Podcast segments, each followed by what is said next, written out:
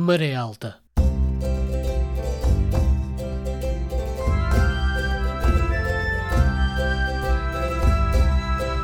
Na madrugada do dia 25 de abril, o movimento das Forças Armadas Portuguesas estabeleceu o controle da situação política em todo o país, proclama à nação o seu propósito de a libertar de um regime que a oprime há longos anos e de levar a cabo um programa de salvação do país e de restituição das liberdades cívicas de que vem sendo privado.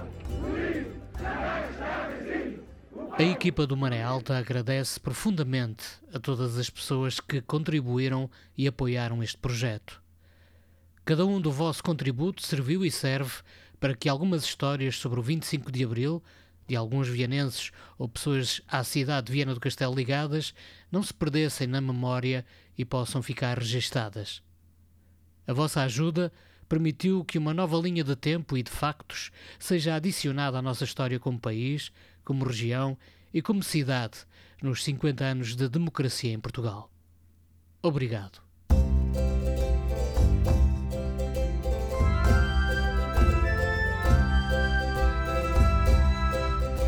Bem-vindos a mais uma viagem ao passado. Uma viagem onde o passado nos conta como é o presente e faz ponte para aquilo que pode ser o futuro. Este é o podcast Maré Alta, onde a liberdade também passa por aqui. Eu sou Alexandre Martins. O Chico Pires criou a música original. E com mais uma entrevista conduzida pela Maria José Braga, iremos numa viagem que tem abril de 1974 como estímulo.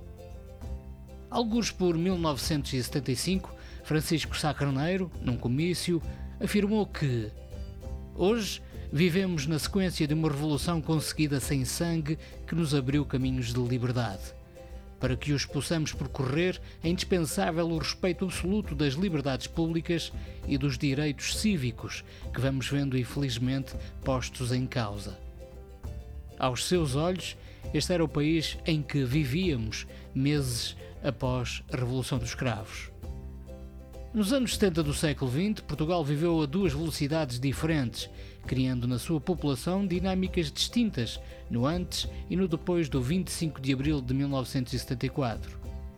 Voltemos a esse tempo, a esse momento. Já diz o ditado que cada cabeça a sua sentença, e na cabeça de Félix Ribeiro, acabado de chegar da tropa no ultramar, os 24 anos que então tinha vibravam fortes na sua maneira de pensar e de ser.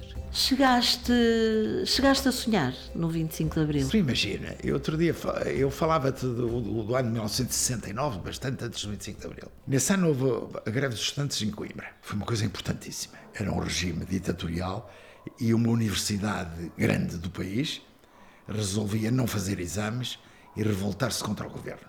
Não foi uma coisa fácil, mas foi uma coisa muito marcante. No mesmo ano, 1969, o homem foi à Lua e dava a ideia que era tudo possível. Aquilo que antigamente era só para românticos, afinal a gente punha lá os pés. Nesse ano de 1969, que eu costumo dizer isso, o Zeca Afonso foi tocar a FIF.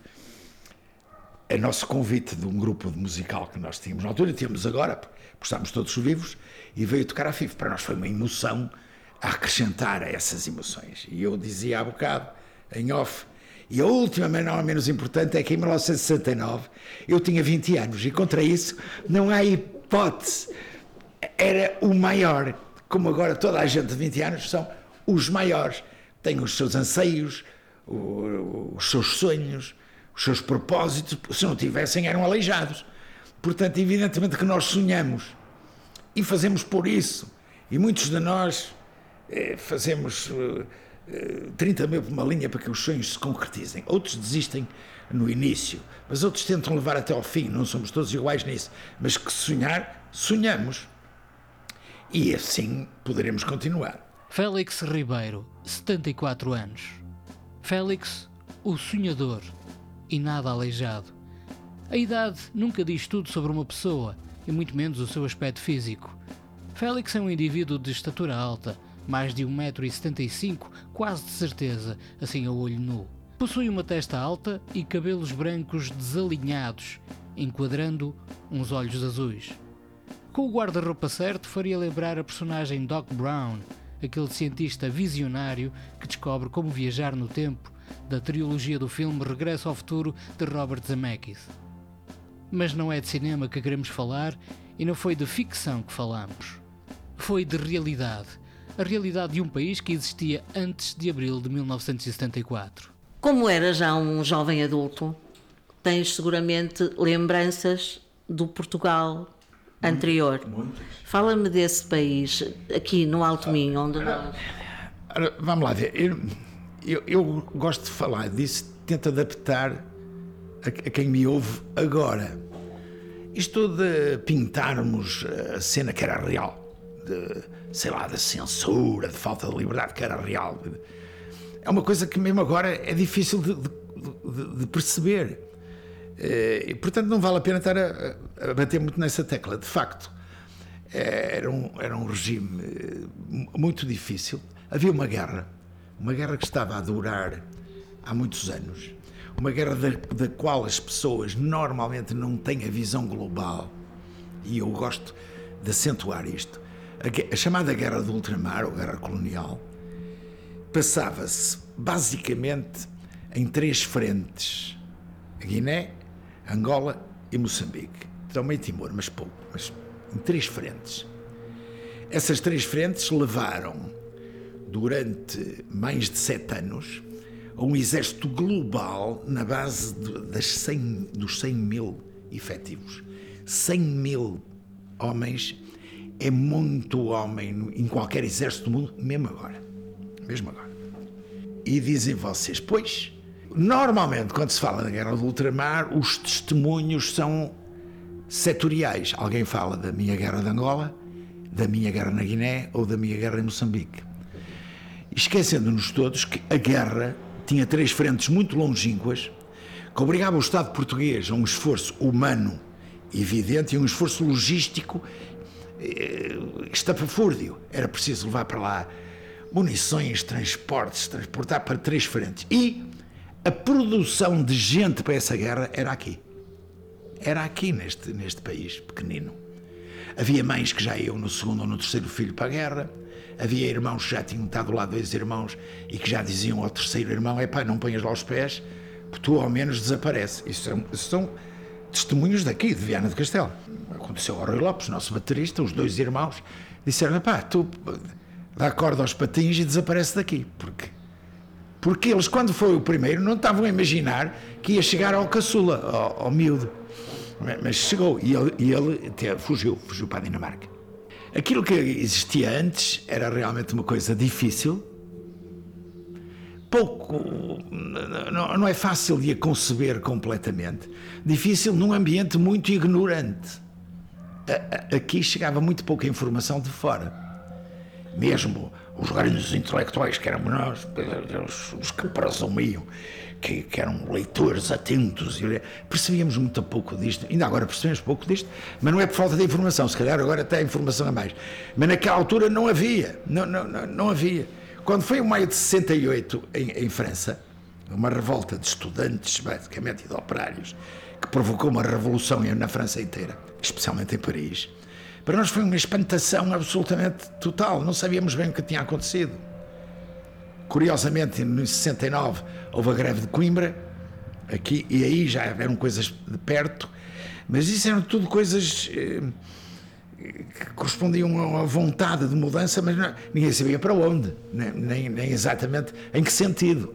É, mas aquele não servia, aquilo não servia. É que a parte final disto, se não fosse o 25 de Abril, ia acontecer um hiper desastre na guerra, na minha maneira de ver, que vim, tinha vindo lá há mês e meio.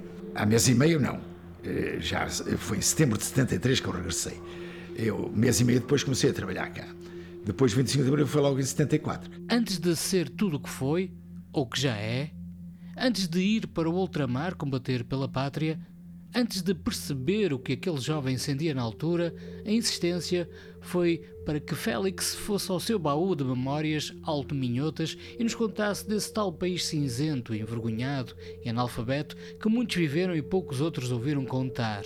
Porque, no fundo, em muitas casas deste país havia um conselho persistente que ia passando de pais para filhos: Não te metas na política que pode dar mau resultado. Vamos voltar aqui a este, a, a este nosso cantinho e eu, eu tinha-te perguntado se, se, tinhas. Eh, como é que era o país? Se, se, se, tinhas noção de que o país era escuro, era triste, era isolado. Havia essa noção, os jovens falavam nisso, sentiam isso. Em casa, como é que era? O país era preto e branco. Na minha casa e na maior parte das casas não se falava muito disto.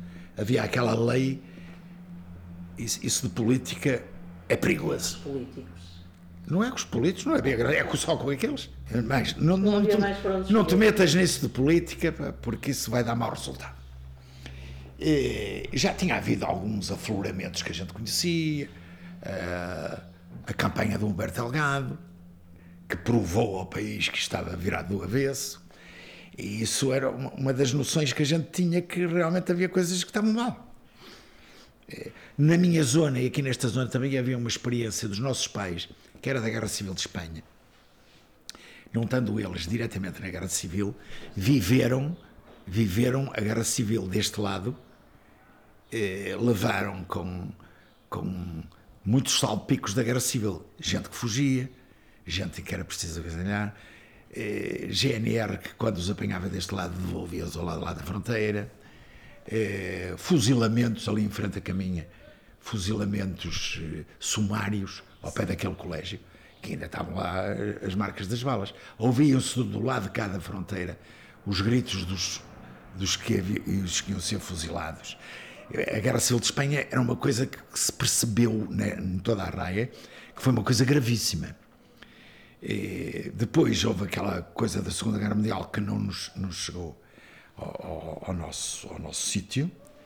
Contudo, havia a ligação que há cá em cima é é, Guerra do 14, 18, portanto, Sim. Flandres, 9 de Abril, etc., os, os combates da Flandres, do Corpo Expedicionário Português, Guerra Civil de Espanha e depois Guerra, a primeira que era a Guerra de Angola, a Guerra do Ultramar, ou a Guerra das Colónias, aquilo que muito bem a gente lhe queira chamar. E isso era o que estava cá de, de, de pesaroso. E depois é evidente que se percebia que quem mandava nisto eram sempre os mesmos e, Pronto, mas isso era uma coisa que nós não tínhamos grande consciência política por falta de informação política. E foi uma coisa que só apareceu depois, é, é, mas nessa altura era muito difícil ter um acesso. De repente alguém ia para a França, vinha e já contava filmes absolutamente diferentes, diferentes mas esses eram raros. Outro mundo. Era de outro mundo. Contudo, uh, isso era o que havia cá. Okay. Ou o que não havia. Ou o que não havia. Depois da Primeira Grande Guerra, a Guerra Civil Espanhola acontece entre julho de 1936 e abril de 1939. E foi em setembro de 1939 que a Segunda Guerra Mundial iniciou, durando até setembro de 1945. Este foi o mundo que Félix Ribeiro acabou por conhecer. E esta foi toda a conjuntura que afetou Portugal, o Conselho Caminha e a família onde Félix nasceu e se criou. Hoje, numa pequena sala rodeada de livros e onde a primavera desponta pela janela aberta, este ex-aluno preguiçoso, ex-professor de inglês, de práticas de secretariado e até de contabilidade, ex-professor universitário, ex-vereador do Pós-Abril na Câmara Municipal de Caminha, ex-negociante de ouro e diamantes, trabalhou em Portugal, Angola e Guiné-Conakry. Irremediavelmente, a pergunta que o jornalista Batista Bastos fazia aos seus entrevistados e que Herman José imortalizou aconteceu. Onde é que o Félix estava no 25 de Abril? Lembras-te do dia 25 de Abril? Lembro, estava a dar aulas no, no de Santa Rita em Caminha e não houve aulas. O, o diretor, o diretor que por singular coincidência, era o representante da Ação Nacional Popular em Caminha, veio informar que não havia aulas porque tinha havido uma sarrafusca lá para os lados de Lisboa. De maneira que o, mais prudente era nós não darmos aulas, esperarmos um bocado a saber no que aquilo ia dar, que foi o que aconteceu. Eu, nessa altura, estava a dar aulas, era um assambarcador, estava a dar aulas na escola, que mais tarde veio a ser a escola de Monserrate, eh, na Escola Industrial e Comercial de Viana do Castelo e no Colégio de Caminha, porque nessa altura não havia professores que chegassem. Vivia coisa como todos nós, éramos gente nova e ativa, curiosíssima, cheios de esperança e de, e de boa vontade.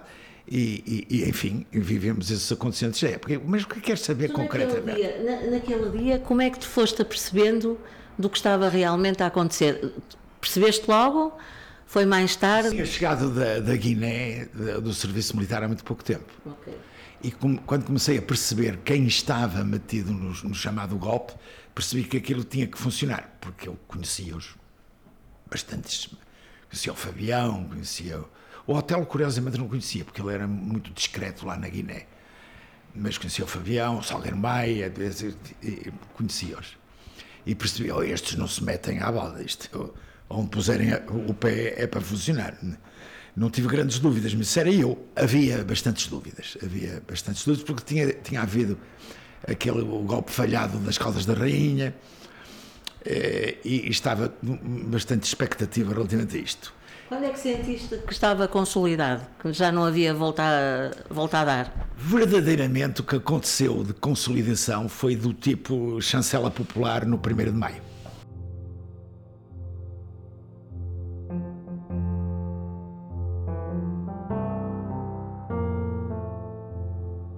No dia 1 de maio comemora-se o Dia do Trabalhador, uma data que se celebra em quase todos os países do mundo. Esta homenagem remonta ao dia 1 de maio de 1886, quando uma greve foi iniciada na cidade norte-americana de Chicago, com o objetivo de conquistar melhores condições de trabalho, principalmente a redução da jornada de trabalho diária, que chegava a 17 horas para 8 horas. Durante a manifestação, houve confrontos com a polícia, o que resultou em prisões e mortes de trabalhadores. Este acontecimento serviria de inspiração para muitas outras manifestações que se seguiriam. Estas lutas operárias culminaram numa série de direitos previstos em leis e ratificados por constituições. Em Portugal, só a partir de maio de 1974, após a Revolução dos Cravos, é que se voltou a comemorar livremente o 1 de maio, passou a ser feriado. Durante a ditadura do Estado Novo, a comemoração era reprimida pela polícia. Esta é a história e a importância de uma data que também Viana do Castelo quis comemorar com toda a força e alegria possível logo que a liberdade chegou. Félix Ribeiro pegou na sua câmara de filmar Super 8 e documentou tudo o que se passou nesse dia. Hoje em dia está num DVD que orgulhosamente ostenta. Isto que está aqui, este filme que está aqui, este filme é um filme que eu fiz nessa altura, com a consciência de que ou era ali ou nunca mais. E, de facto, isto que se passou em Viana passou-se no resto do país manifestação espontânea de gente que esteve a cozinhar desde o, da semana anterior e que explodiu no 1 de maio. Explodiu espontaneamente mesmo. Há aqui uma curiosidade neste filme, que eu digo na brincadeira agora. É, uma, das, uma das tarjas que aparece na, na, na, na procissão que se fez com aquilo eh, dizia Partido Comunista Vanguarda da Classe Operária. E aquilo foi feito à pressa, mal pintado. E eu, na brincadeira com os amigos comunistas, dizia: epá, vocês estavam desorganizados. Há aqui gente muito mais. Liberdade, mas tudo bem pintadinho, você foi à balda. Aquilo, aquilo foi o que deu. Eh, pronto. De facto, havia grandes dúvidas que só no 1 de Maio é que. que- Porque o que aconteceu em Viana do Castelo no 1 de Maio aconteceu no- nas outras cidades do país. O, pessoal saiu à rua entupido daquela e, e- e animado daquela, daquela vontade de apoiar o volte-face. Com a certeza, nesse 1 de maio de 1974, que a democracia viera para ficar, uma questão paira então no ar. Não sentia Félix que algo estava para mudar a quando da sua chegada a Portugal depois de ter servido na guerra colonial da Guiné? Quando regressaste, sentiste já ali algum ambiente de. hum, Se eu estivesse em Lisboa, talvez. ok. Mas eu- isto, Na Guiné. ainda agora, isto fica a quilómetros e quilómetros de Lisboa, naquela altura ainda era mais. Mas eu vim da Guiné para cá. O que é que eu trazia da Guiné? Realmente, na Guiné, um, um- um- feeling de que alguma coisa se ia mudar.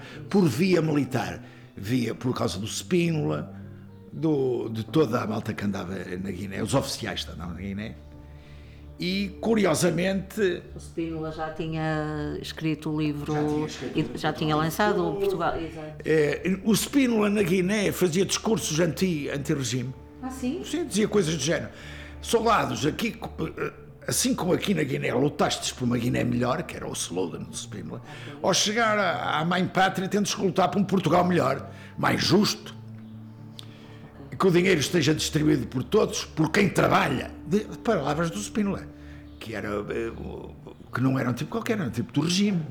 Portanto, percebia-se que alguma coisa se podia, que podia mudar. Curiosamente, aquilo que é atribuído, na minha opinião, eu já posso dar opiniões, que eu sou velho, velho que se farta. Então, na minha opinião, curiosamente, aquilo que é atribuído ao movimento dos capitães, e que é verdade do ponto de vista operacional, foi isso que aconteceu. O movimento dos capitães foi um movimento de reivindicação laboral e de carreiras no interior de, de, dos militares. A origem do movimento dos capitães não foi vamos fazer uma revolução, foi vamos cuidar de nós, senão os milicianos passam-nos à frente, por causa da pressão da guerra. A guerra levou, a guerra teve algumas coisas curiosas. Uma das coisas curiosas foi a Academia Militar deixou de ter alunos porque aquilo tinha muitos alunos para serem oficiais do Exército, mas quando começou agora, aquilo já deixou de ser agradável, porque oficiais, pois oficiais é, é giro, é sem guerra, mas agora com guerra a coisa começa a piar fino. Então, então, mais tarde começaram a faltar oficiais, começou-se a arranjar a inventar modelos de criar oficiais, depois esses oficiais criar oficiais superiores a partir desses modelos e isso não, agra não agradava aos de carreira. E foi aí que nasceu o movimento dos capitães. Felizmente, alguém no seio do movimento dos capitães se lembrou: isto não pode ser só isto. Ou se faz uma coisa global, total, isto modifica-se radicalmente, ou então não vale a pena sair dos quartéis.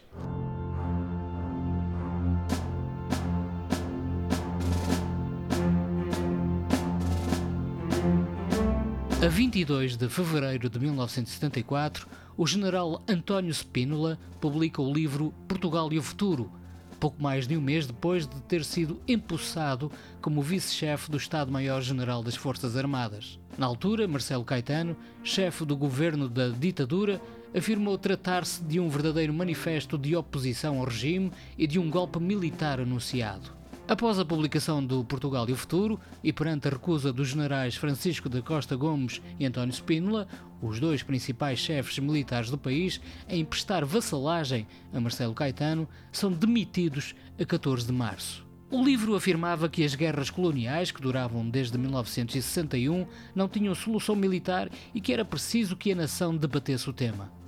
As teses de Portugal e o Futuro eram também um desafio à política oficial. Spínola escrevia que estamos numa encruzilhada do problema ultramarino. A contestação generaliza-se a todos os setores, até à Igreja e à instituição militar. Resta apenas uma via para a solução do conflito, e essa é eminentemente política. A vitória exclusivamente militar é inviável. A solução implica a aceitação de princípios, o primeiro dos quais é o reconhecimento do direito dos povos à autodeterminação. A 16 de março de 1974, o Major Armando Ramos saiu do Regimento da Infantaria 5, nas Caldas da Rainha, com o objetivo de derrubar o governo de Marcelo Caetano. O Major Ramos esperava que as forças militares de Lamego, Mafra e Vendas Novas o apoiassem na sua ação. Às portas de Lisboa, é informado que nenhum movimento foi iniciado por parte das outras unidades. O Major Armando Ramos aborta então o golpe e retorna às Caldas da Rainha, onde será cercado por forças fiéis ao regime, vindas de Leiria e Santarém. Após várias horas de negociações, os revoltosos rendem-se, chegando assim ao fim a insurreição que ficou conhecida como a Intentona das Caldas. E há quem afirme que foi aqui que a Revolução dos Cravos começou a ser forjada. Depois do 25 de Abril, Félix, esta zona também, uh, também explodiu. explodiu. Completamente. O que é que tu tens de lembranças dessa, ah, desses tempos? Lembranças, uh, umas meias anedóticas, outras uh, que à distância fazem sentido, o que na altura fazia sentido à distância nem, nem por isso.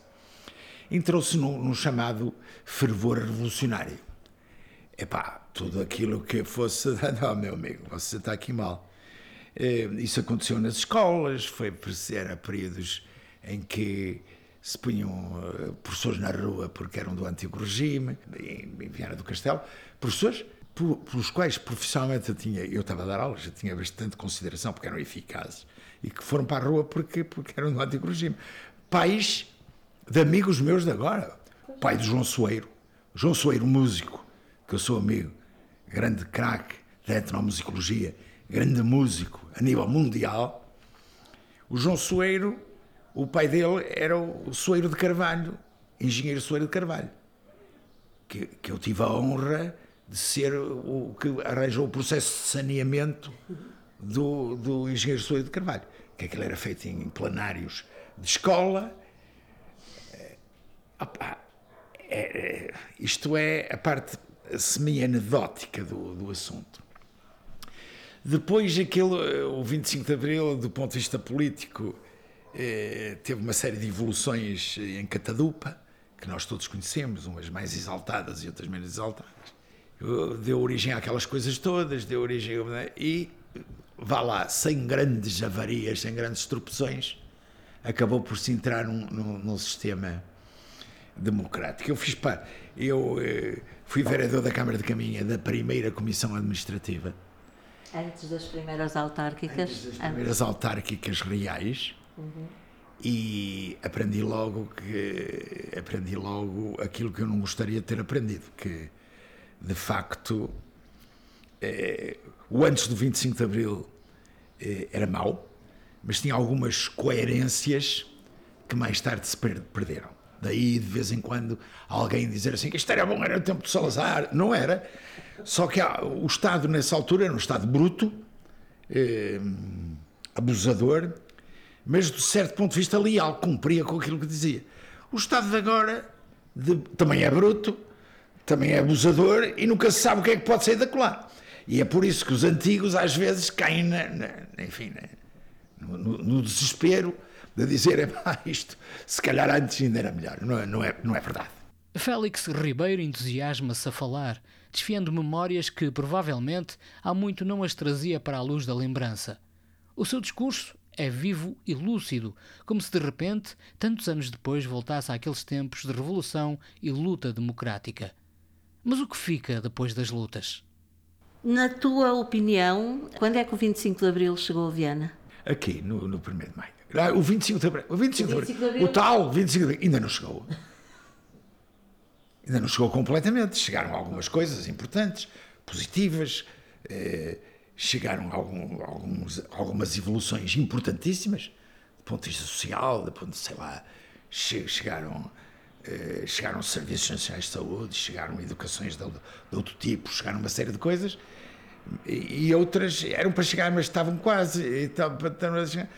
Este, este filme que traz as reivindicações espontâneas, populares do 1 de Maio, logo depois do 25 de Abril, uma das coisas que pede é liberdade. É curioso perceber como é que alguém gasta dinheiro em lençóis para os ligar e, e em tinta para escrever muito direitinho a palavra liberdade, que é uma coisa que de facto agora não faz sentido pedir liberdade, isso temos. Mas, por exemplo, tem lá uma pancarta que diz inquérito à administração pública. Nunca foi feito muitas outras coisas eh, relativamente simples que ficaram eh, ficaram eh, por fazer. Não é que não se tenha tentado fazer, mas isto depois encaminhou-se, como nós todos sabemos, para, para, para, uma, para uma maneira de proceder que parece que é assim quase em todo o mundo. O mundo que eu vou conhecendo não é muito diferente disto. Não, não somos nós que somos especialmente maus o mundo que eu fui mais fui foi-me dado a conhecer mais tarde eh, vai-me revelando que isto não é não, é uma invenção portuguesa. Este tipo de, de malefícios da, da, da, estrutura democrática existe aqui existe existe nos sítios que eu conheço. Pode ser que haja outro mundo mas eu ainda não cheguei lá. A Viana do Castelo acaba por se confundir com o mundo Afinal, vivemos numa aldeia global. Neste século tudo é globalizado e indissociável, o que cada vez mais traz à tona todas as teorias do caos onde o efeito borboleta é a mais falada. Se uma borboleta bater as asas em Lisboa, pode gerar um furacão em Tóquio. Mas que efeito trouxe a Revolução de Abril então? O escritor francês Victor Hugo escreveu que as revoluções, como os vulcões, têm os seus dias de chamas e os seus anos de fumaça. O que é que falta cumprir para ti em relação a Abril e às, aos anseios e aos, aos sonhos da, daquela época da tua juventude? É, curiosamente, algumas coisas foram cumpridas. Uma que surpreendentemente foi cumprida é, foi a saúde, o Serviço Nacional de Saúde. Eu estive recentemente, eu vou fazer aqui um parênteses, toda a gente vai perceber isto. Eu tenho 74 anos. Eu podia ter-me lembrado de morrer aos 60, como acontece a muita gente. E havia coisas dos 60 para os 74 que eu já não ia aprender. Aliás, morreria aos 60 convencido de umas coisas ligeiramente diferentes das que estou convencido agora. Isto é lógico de se dizer. Então o que é que acontecia? Eu tive a dar recentemente aulas nos institutos do Estado angolano, em partes do interior de Angola. Do, do uh, Luena Mochico, quando Cubango, tudo aquilo que está para, para, no meio da, daquela, daquele mapa. E então eu dizia aos meus alunos, que eu tinha alunos desde 18 anos aos 35, e eles perguntavam Portugal. Olha, uma das coisas interessantes para vos dizer é o seguinte: no meu país, se tu tiveres lá um, um amigo, um irmão, a trabalhar nas obras, clandestino, e se cair do andaime abaixo e partir a perna, e chegar ao hospital antes de mim, que sou cidadão português, é tratado antes de mim, provavelmente pelo mesmo médico que me vai tratar a mim, ninguém lhe pede dinheiro, e ao fim é que se vai saber, depois da perna pronta, se é ele que paga, se é o patrão dele, se vai ser recambiado para Angola, se, mas a, a perna fica direita. Esta coisa trivial, ou que nós tomamos como, como boa e é em Portugal, é muito difícil acontecer. Eu, no mundo inteiro, naquele que eu conheço, mesmo nos países ocidentais, é muito difícil isto acontecer. Isto é um bem humano, humanístico, sociologicamente defensável, tão importante que até me parece impossível como fomos nós que montámos uma coisa destas. Mas que está bem montada. É claro que tem inimigos, detratores, a é muito caro, é muito... digam o que quiserem, mas este, este tipo de exemplos aconteceu no meu país, lado B, tanto em Angola como na Guiné-Conakry, onde eu estive a trabalhar, eu tinha um plano de evacuação para Portugal. Assim. Se eu não puder falar, metem-me no primeiro avião para Lisboa. Porque eu chegando a Lisboa, eu prefiro chegar a Lisboa dois dias atrasado do que ser tratado aqui logo na hora. Porque eu em Lisboa tenho confiança que ao chegar lá um cidadão português, entrando no nosso serviço, vai ser tratado como tal. E vão fazer o máximo. É claro, vão dizer, não, há médicos que são uma desgraça. Pronto. Não, não, acredito nisso. Mas isto que eu estou a dizer é a lei, é uma regra importantíssima de se cumprir. Com 74 anos, reformado, dedicado à poesia, à escrita de música e aos espetáculos, Félix Ribeiro vive, em conjunto com outros elementos, o pulsar de uma nova vida de um grupo musical chamado Chornas. E este é também o seu olhar para Portugal, legitimado em todas as experiências que viveu e que vai vivendo e vai vendo. Muita gente passou pela sua vida, marcando a sua existência e a sua prática. Quem te marcou? Alguém que nestes 50 anos tu achas que fez a diferença e uh, desenhou alguns dias do futuro no nosso país? A gente tem tendência a pensar nos políticos, porque, em princípio, parece que são eles que mandam. Mas eu, como não morri aos 60 anos, que lembrei-me de, de, de viver mais tempo, eu acho que realmente o que comanda, contra mim, homem de esquerda, falo, o que comanda o timing e o passo da, do, do pulsar de um país é o empresariado. Diz fascista, desgracista, não, não é disso. Eu não estou a dizer o empresariado, o, os Eu não estou a dizer que os patrões são o máximo bons, mas essa dinâmica que, por razões às vezes pueris, outras meias perversas, outras meias interesseiras, essa dinâmica que põe a funcionar e que, se as coisas forem bem constituídas, nunca consegue pôr a funcionar sozinho, tem que arranjar colaboradores, gente dos outros. É essa dinâmica que faz alguma diferença. É claro, quando se fala em Serviços Nacional de Saúde, em coisas mesmo de natureza nacional, as coisas mudam de, de, de sentido. Mas imaginem tudo sem naveiros, eh, Amorim da Cortiça, imaginem tudo, tudo o resto sem, sem ninguém que mexa nisto. É, é, é, muito mais difícil. É claro que eu não, não, estou a bater palmas, até estou a esperar que eles, em nome dos seus princípios, desenvolvam muito para a gente poder ir lá buscar algum benefício desse, desse, desse desenvolvimento. Portanto, quem me marcou, eu, não, tenho muita dificuldade em arranjar um, uma personalidade. Muita dificuldade. Exata, se calhar, vou dizer uma vez mais. Aos 50 tal anos, se calhar, se calhar arranjava uma ou duas. Agora começa a ser muito mais prudente dizer isto. Estas coisas são muito complexas, têm diversos players, aos mais diversos níveis. Aquilo que nós julgávamos que era poder decisório afinal é decisório, mas tem tantas condicionantes que se calhar não é ele que decide, não é o decisor que decide. E se calhar decide de uma maneira já esperança, com a esperança de decidir diferentemente logo a seguir. A coisa é muito complexa. Não é impossível, mas é muito complexa. Vindo com este filme para trás, há realmente quatro ou cinco coisas fundamentais. Uma delas é esta: a liberdade da expressão, parece uma coisa pueril, de brincadeira. É a liberdade da expressão. Ah, pois, mas essa liberdadezinha de expressão, sem ela, ponto final. Não tens hipótese. Não tens hipótese porque não, não, não te exprimes, não chegas, não ousas. É claro que depois há pessoas que. Há setores que julgam que têm a solução miraculosa.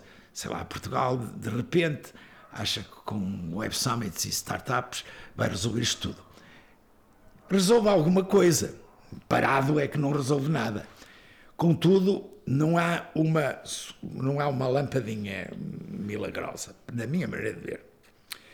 É, quando muito, talvez algum grupo de lâmpadas, muita vigilância, muita organização, muito trabalho, muito, sem trabalho não há nada. Hoje em dia em Portugal há setores de investigadores que trabalham a top, de qualidade mundial que até, até impressiona perceber como temos gente eh, tão conceituada e importante. Sei lá, os nossos médicos são importantes porque sabem de medicina, porque são bons a fazer o seu trabalho e porque têm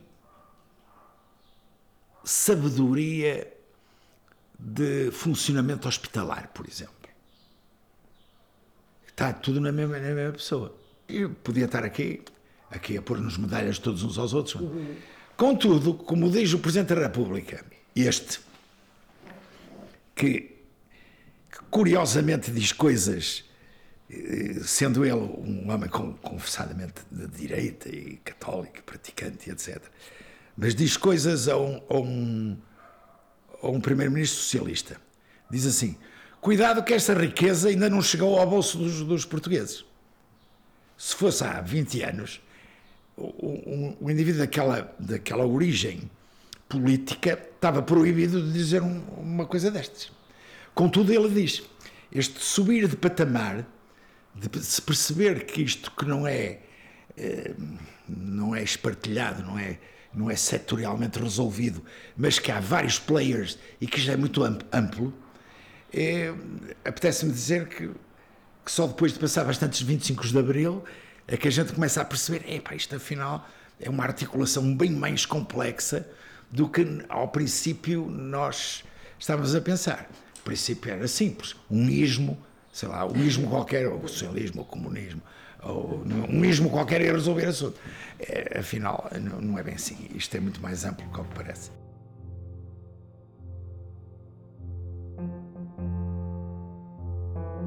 Tudo é sempre muito mais amplo do que parece. Tudo. A tarde caía, anunciando em poucas semanas o verão que haveria de chegar, trazendo renovação. Mas outras revoluções foram deixando aos poucos e poucos a promessa de uma renovação e de outro tipo de dias melhores. Talvez seja por isso que Félix Ribeiro, em conjunto com os outros elementos do Chornas, escreveram e interpretaram o tema Vamos Fazer Outro Abril. E quanto ao podcast de Maré Alta, fica por aqui. Estaremos de volta com mais um episódio proximamente. A cada semana, o Maré Alta terá dois episódios e outros tantos convidados.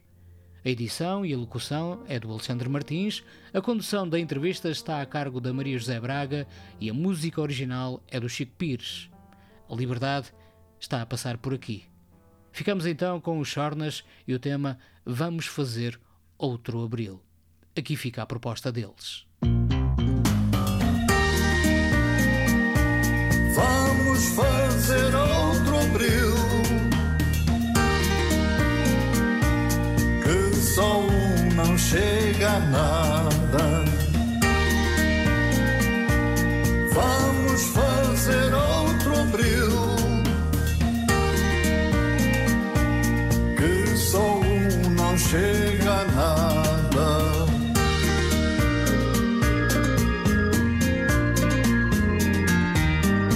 Canta Zeca na zinheira que já não sabia a idade.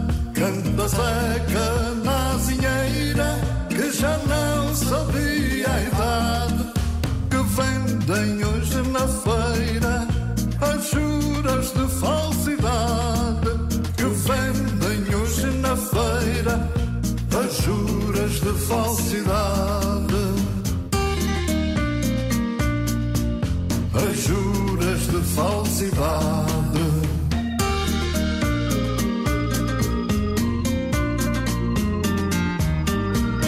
Dizem que há menos ladrões, sendo menos roubam mais. Dizem que há menos ladrões, sendo menos roubam mais. E cantam estes papões, o coro dos tribunais. E cantam estes papões, o coro dos tribunais.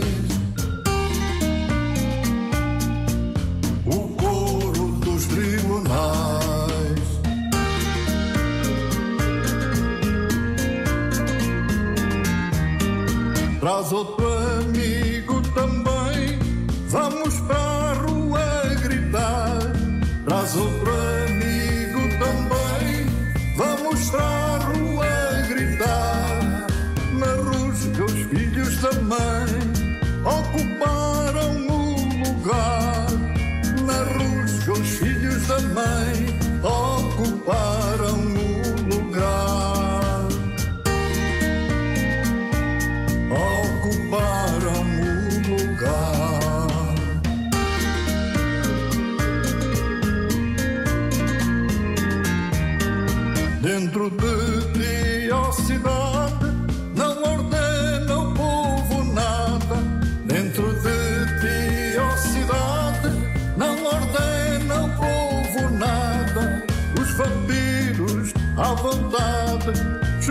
sangue da manada. Os vampiros à vontade chupam sangue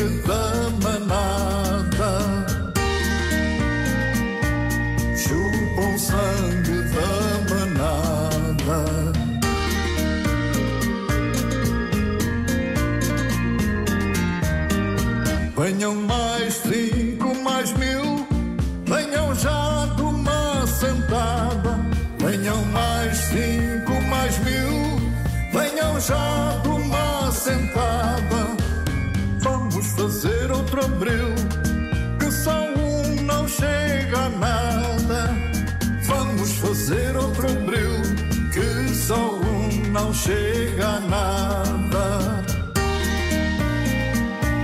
Que só um não chega nada.